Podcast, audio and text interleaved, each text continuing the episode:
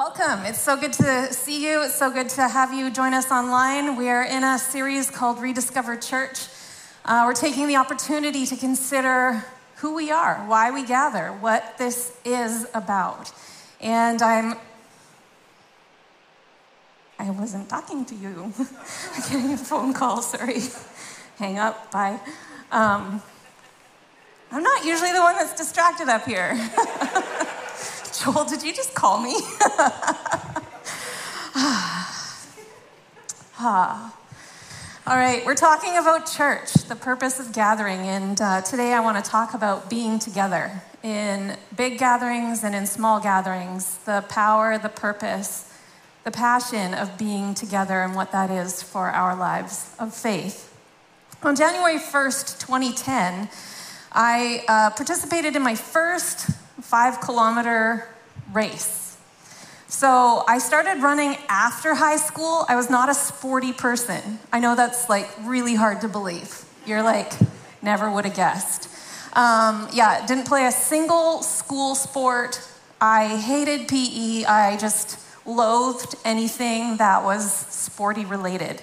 Then I graduated high school and discovered running. I liked it. Um, I just never liked competing with people, or I didn't like that adrenaline rush, and so I just never did anything in school. Um, but after graduation, I started running and discovered I quite enjoyed, enjoyed it. It was cathartic, and you know, I, I liked it. And so people would say you should do this race for like SPCA or the Terry Fox Run or all these different things. But uh, for those that don't know, I spent a lot of my life in a small community up the coast called Powell River, and they always did those runs on Sunday. And I don't know about you, but I was usually at church on Sunday. Well, always. I was the pastor of the church, so I couldn't get out of it really. And so I never got to do a race. I never ran with people. I just would always run by myself. And so then January 1st, 2010, which happened to be a Friday, I believe, rolls around and they're advertising, like, start the new year off right. Join us for a polar bear swim and run. And I was like, swim? No, that, no. But this five kilometer run, I thought this would, this would be a great thing. So I go down to the beach, beautiful trail run. They say ready, set, go. And my adrenaline is like, yeah, there's people and there's energy. And I had never experienced the energy of a crowd of people running together. I got my best time ever, and I have never run a five kilometer near that fast. I was like smoking it, and it was so fun. And at the end of it, I turned to my friend and I was like, What was that?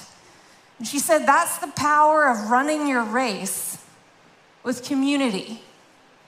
And we turned towards one another, and it was like God really deep down confirmed in us. She was a leader in the church with me and they confirmed in us Hebrews chapter 12. And this isn't on the screens, it isn't on your notes. But I want you to hear these words, and I don't want you to be distracted by reading. It says this in Hebrews 12, starting in verse 1, which says, Therefore, since we are surrounded by such a great cloud of witnesses, and this cloud of witnesses is the people of faith who have been faithful over the years.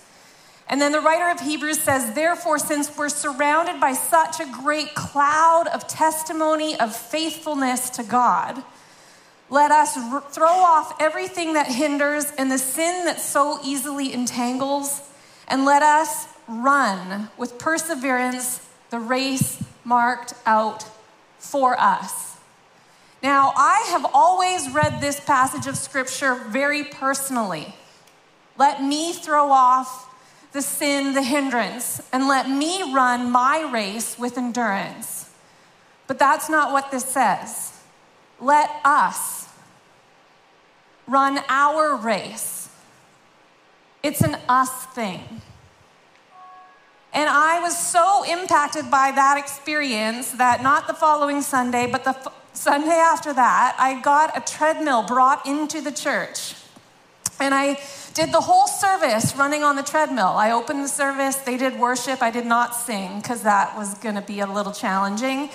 But I just ran on the treadmill for the whole hour and a bit, just there, and then I preached from the treadmill. And I talked about let us run our race with endurance.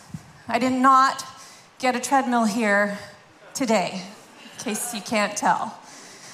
In so doing, in preaching on a treadmill, I actually pulled my vocal cords and they've never been the same since because, as my doctor said, vocal cords weren't meant to preach from a treadmill, Jen. Like, what are you doing?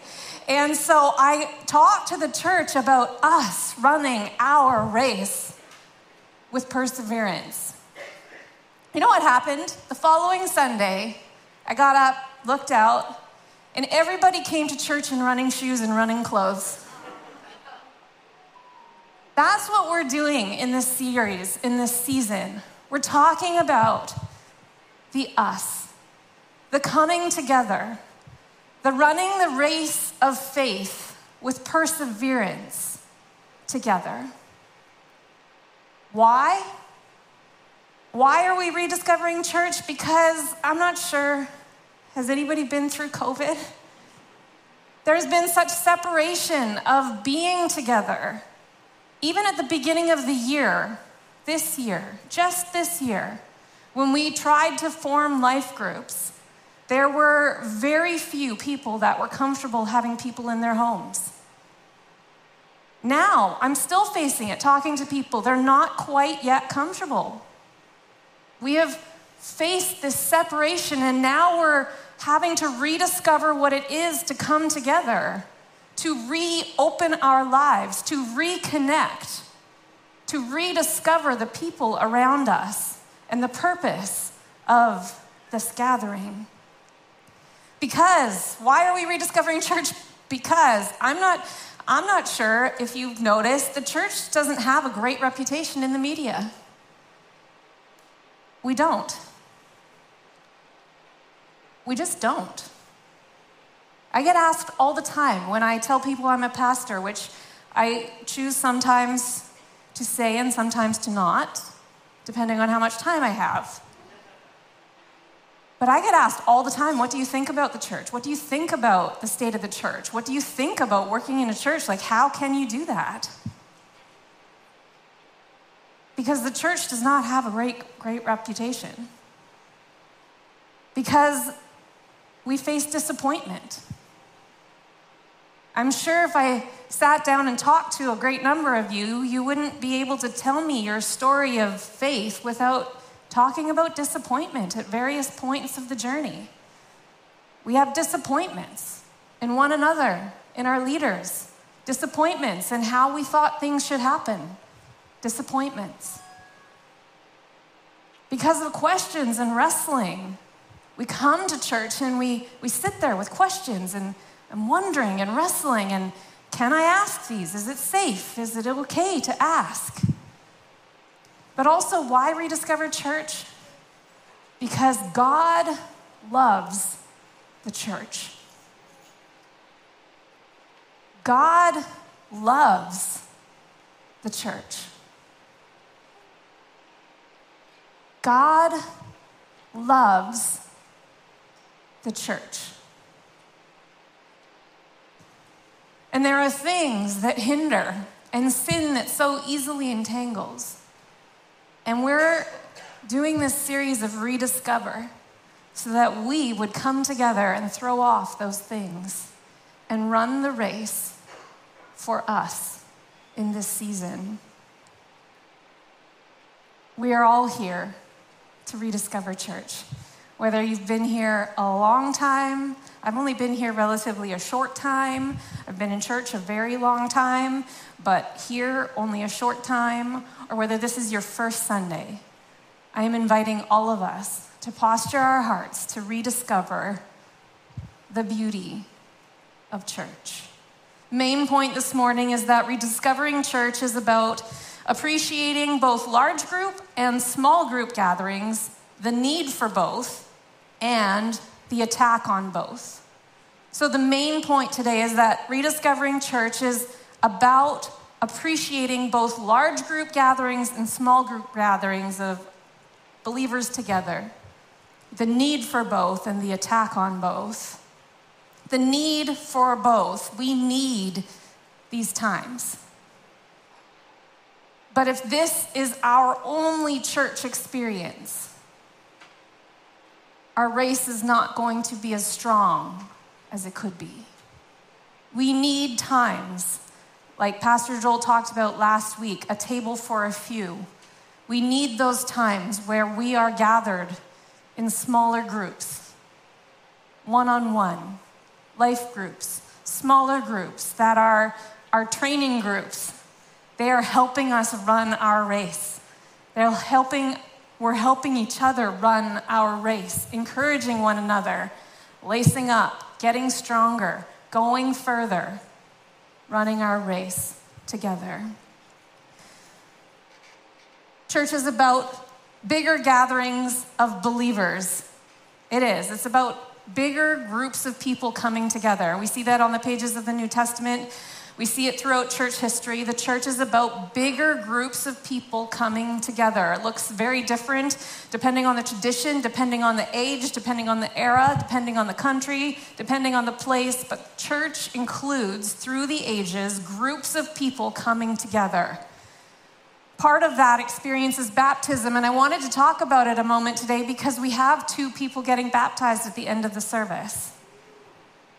And rather just poking on a definition and an understanding of baptism at the end, I wanted to uh, put it here because it is part of our evidence of joining the group of believers, the church.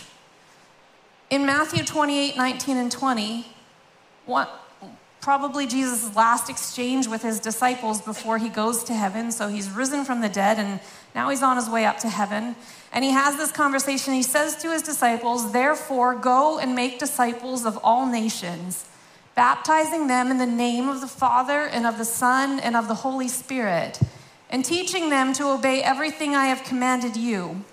Surely I am with you always to the very end of the age. He said to them to go and make disciples and baptize them in the name of the Father and of the Son and of the Holy Spirit them hearing that command wouldn't have been unfamiliar. Baptism was an understood thing. I talk, to, talk about it with people, and they're like, why would I go in the water and get wet? Why?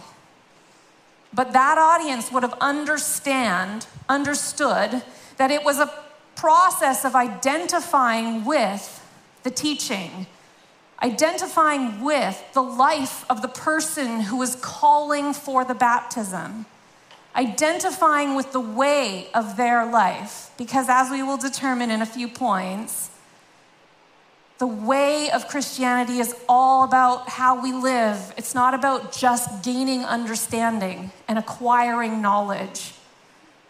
So Jesus says to the disciples, Go and make more disciples. Go Teach them the things that I've taught you and baptize them in the name of the Father and of the Son and of the Holy Spirit. And for thousands of years, believers have been coming to faith in Christ and being baptized as evidence of that.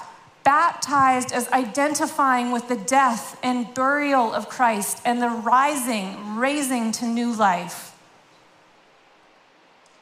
It's a public declaration of our faith. It's the practice of identifying with the death and the resurrection. It's an outward demonstration in the presence of witnesses that says, I am joining with this ancient transition, ancient tradition. I am a believer of Christ. I am a follower of the way. I am buried with Christ, and I rise in new life and walk this journey of faith. Baptism is part of our journey. We have two people getting baptized today, and if you've never been baptized, I encourage you to consider. You don't have to today. You are welcome to today. We have some extra towels, but you do get wet, um, and it is cold. I'll just let you know now. Um, but invite you to consider if you've never been baptized. I had this talk to this man about three years ago, and we just done some baptisms at the church I was pastoring previously, and uh, he came to me and he said, I'm, I'm this close. Is it getting annoying? No? Just watching Jonathan. He'll tell me if, it, if it's annoying. Trust him to tell me it's annoying. Um, and he, he, I said, he said, I'm this close to being ready. And I said, How long have you been a Christian? And he's like, 22 years this month. So, the thing that happens with baptism is the longer you're a Christian, the more aware you become of the meaning of baptism and the scarier it becomes. Because you realize the depth of your need for grace. So, the longer you go from coming to faith to the waters of baptism, I have experienced that it gets harder and harder and harder because I'm not ready, I'm not ready, I'm not ready. No, of course you're not. Nothing by my own merits gets me ready. It is the grace of Jesus. And so I encourage you and I invite you, if you have never experienced the waters of baptism, we will be doing some more in the coming weeks because there's a few that couldn't be baptized today. But I encourage you to consider baptism. And another fun point of community connection that I have over the years, getting to know people, I ask them what their story of faith is. How did you come to believe in Jesus? When were you baptized? What does the Holy Spirit mean to you? And I'll just ask random questions like that. As we're connecting together, sometimes we find it awkward to know what to say, how to draw out connection, how to draw out community. And an easy question is How did you come to faith? Or how did you come to church today? To get to know one another. Baptism. We also gather to worship. We had a great time of worship this morning. Thank you, Pastor Keaton and team. Um, I'm going to use a passage of scripture from Ephesians. I didn't think we'd be going back to Ephesians anytime soon because if you've been around here, you know we've been in Ephesians for oh the better part of nine months. Um, but there's this, there's a couple verses that we missed. Uh, at least I don't remember them. And if Pastor Joel preached on them, then my bad. Um, I really do pay attention. Uh, but Ephesians 5, 18 and 20, and I was cons- going to use them at one point, which is why I think they didn't get preached but I don't know. So, Ephesians 5 18 to 20, it says this Do not get drunk on wine. Do not get drunk on wine, which leads to debauchery. Instead, be filled with the Spirit, speaking to one another with psalms, hymns, and songs from the Spirit. Sing and make music from your heart to the Lord, always giving thanks to God the Father for everything in the name of our Lord Jesus Christ be filled with the Spirit, speaking to one another with psalms, hymns, and songs from the Lord. Sing and make music from your heart to the Lord, always giving thanks to God the Father for everything, in the name of our Lord Jesus Christ. We see throughout church history, stretching back to the people of Israel, Psalms, we see music and song as a powerful part of the community experience. Psalms 120 to 134 are known as the Songs of Ascent or the Psalms of Ascent. And they were like the playlist of ancient Israel. If they were traveling to feasts or traveling to the festivals that God had prescribed through the year, they would sing these psalms together. Some are call and response, like Psalm 124 starts with If the Lord had not been on our side, let the people say, If the Lord had not been on our side. And then it's this psalm of God's provision of deliverance. Psalm 121 I lift up my eyes to the mountains. Where does my help come from? And it was this communal learning, this communal songbook from way back when through church history. Musical worship is ancient. Musical worship is also one of the biggest points of division in church. Yeah, I hear those chuckles. Yeah, you know. Our preference, our experience, they abound. The preference of hymns or choruses or style abounds. I almost had a church split because of changing worship.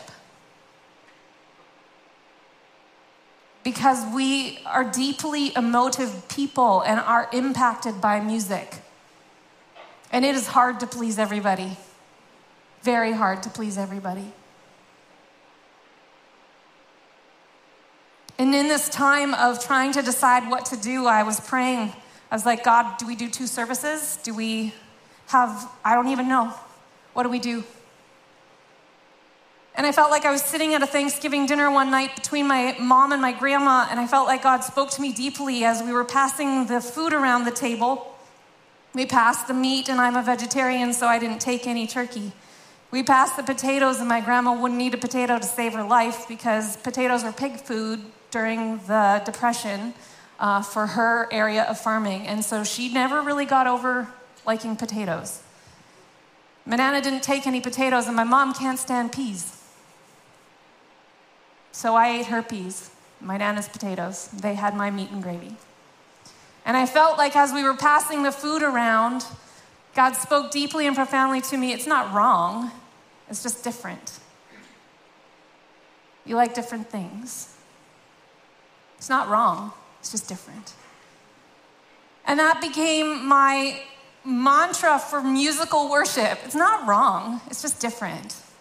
So I would go to the Gaither nights and sing my heart out in four part Southern Gospel harmony because is it my cup of tea?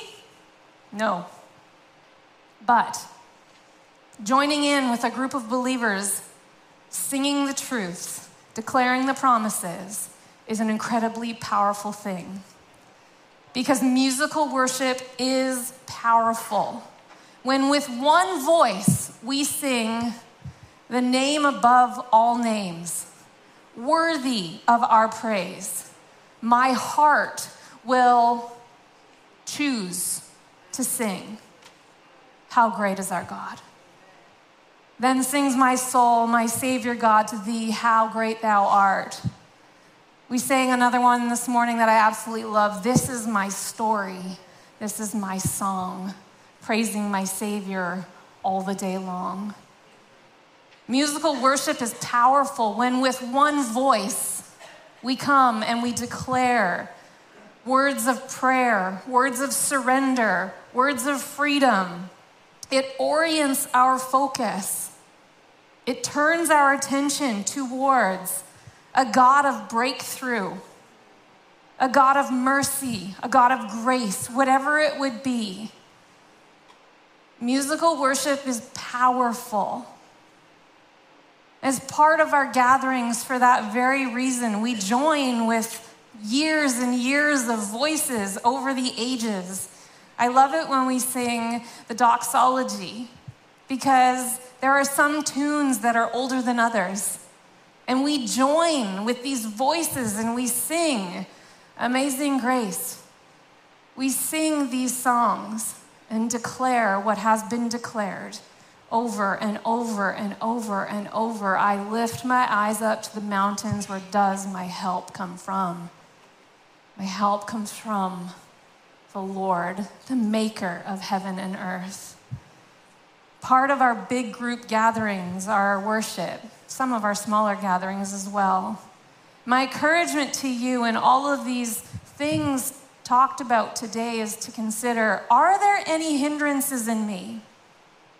Are there anything that, is there anything that's weighing me down in the area of baptism, the area of worship? Am I bothered? Am I angsty? Am I singing? Am I offering my presence with the community of believers when we gather on Sunday. Another great question for, you know, hanging out with your friends. I, I like to ask, what are your favorite church songs these days? My family, a few years ago on a, on a family holiday, um, we would, we're a church family, so my brother in law and sister are both pastors, and my other brother in law and sister are majorly involved in ministry at another church. And so we're pretty much a church family. And when we go on holidays, it's split 50 50. Most of us don't want to go to church. but we do want to spend time together in the presence of God. We just don't know what to do sometimes. And so a couple years back, we decided to do a pick your favorite worship song, and then we would play it. You'd say why it's your favorite right now, and then we would pray for the person who picked the song. And it became this just sweet, simple, powerful time, and we would create these playlists. And I have this playlist on my phone. It used to be my iPod thing, but that's how old I am. Um, now it's the phone. And so I play these playlists, and as Days of Elijah came on, I'd be like, Mom, okay, let's just pray for mom. As Oceans comes on, Dad, I pray for dad. As the various songs come on, I pray for my sisters, my nieces, my nephew. And these songs would come up and they would evoke a strong memory of, of course, mom picked Days of Elijah. If you don't know Days of Elijah, you haven't been around church for very long. Um, it is an older song, but it was very, very popular a while back, and maybe it wasn't popular here. But just those songs and, and praying for people and asking them. So I hear songs in worship that for years, when I would baptize people, I would ask them, What is your favorite church song right now? What is your favorite worship song right now? And we would play them while doing the baptisms, and it become associated with people. In my memory, I hear In Christ Alone, I hear various songs, and it's people's journey, people's hearts before God.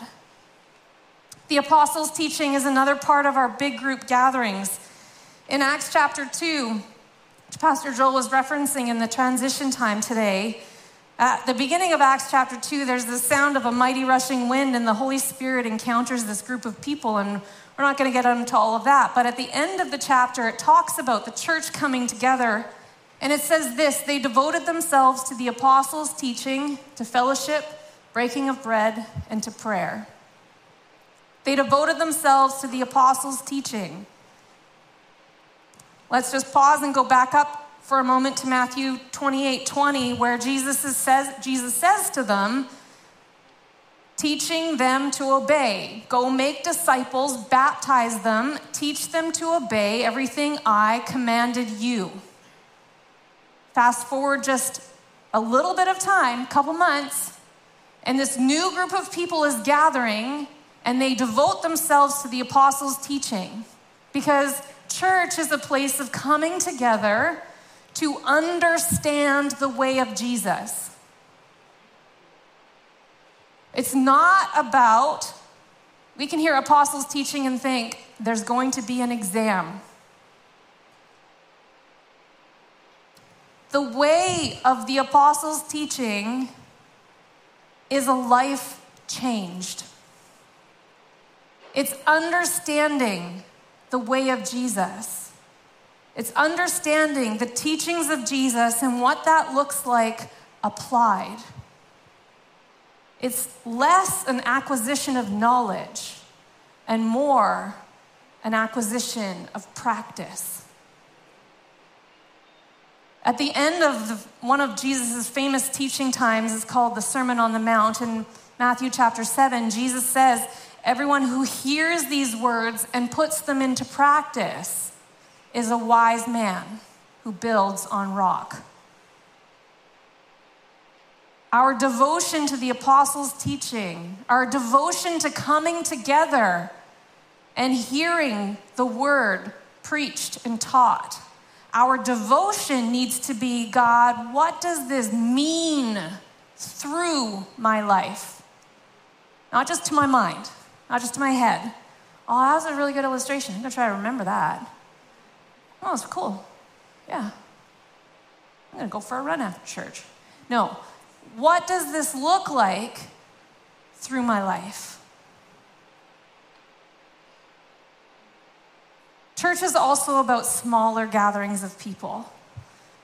And in those smaller gatherings of people, we can have worship and we can have teaching and we can have where the, the pedal hits the metal of our faith and the way of Jesus becomes understood.